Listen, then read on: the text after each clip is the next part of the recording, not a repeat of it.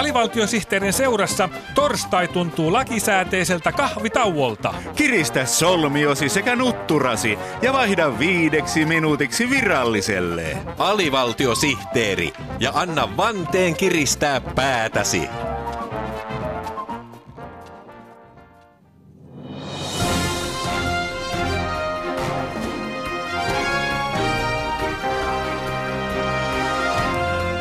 AVSTTn uutiset, tietosisältöä jokaiseen kotiin kätevässä paketissa ilman postikuluja.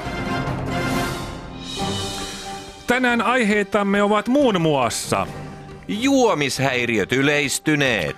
Janoreksia vie juomahalut. Uusi laji löydettiin. Palsternaakka on kasvi, joka osaa lentää. Legendaarinen Robin Hood-näyttelijä oli kuuluisa virheistään. Error Flynn esiintyi myös elokuvassa Mokahontas. Mutta aluksi asiaa nyt meneillään olevasta lukuviikosta. Suomalaisten poikien lukutaito huolestuttaa. Joka kahdeksas poika ei saavuta peruskoulussa kunnollista lukutaitoa.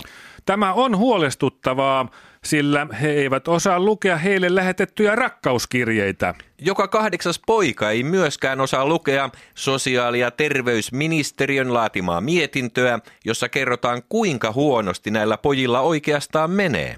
He eivät niin ikään osaa lukea omaa allekirjoitustaan, joten he eivät tiedä, kuka on allekirjoittanut heidän allekirjoittamansa paperit.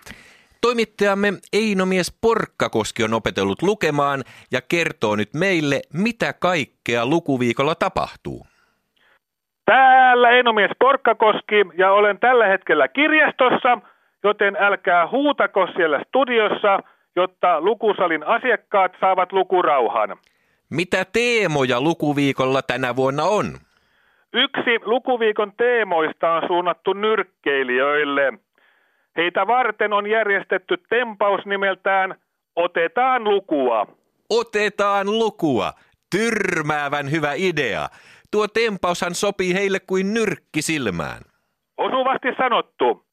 Nyrkkeilijät takovat toisiaan, kunnes joku tipahtaa kanveesiin ottamaan lukua. Tuohan edistää lukutaitoa niin paljon, että taju lähtee. Toinen lukuviikon teemoista on suunnattu niille, joilla on aivot. Tapahtuma nimeltään Ajatusten lukeminen kannattaa aina muistuttaa siitä, että ajatuksia voi lukea tavuviivoilla tai ilman tavuviivoja. Minä tykkään lukea ajatuksia juuri ennen nukkumaan menoa. Sillä tavalla rentoudun ja nukahdan helpommin. Lukuviikko huipentuu sunnuntaina suureen madonlukutapahtumaan, jossa lukuviikon suojelija Björn Valruus haukkuu kaikki ja lukee Suomelle ja suomalaisille sellaiset madon luvut, että hänen housunsa punastuvat ja lähtevät Ruotsiin veropakolaiseksi täältä tähän.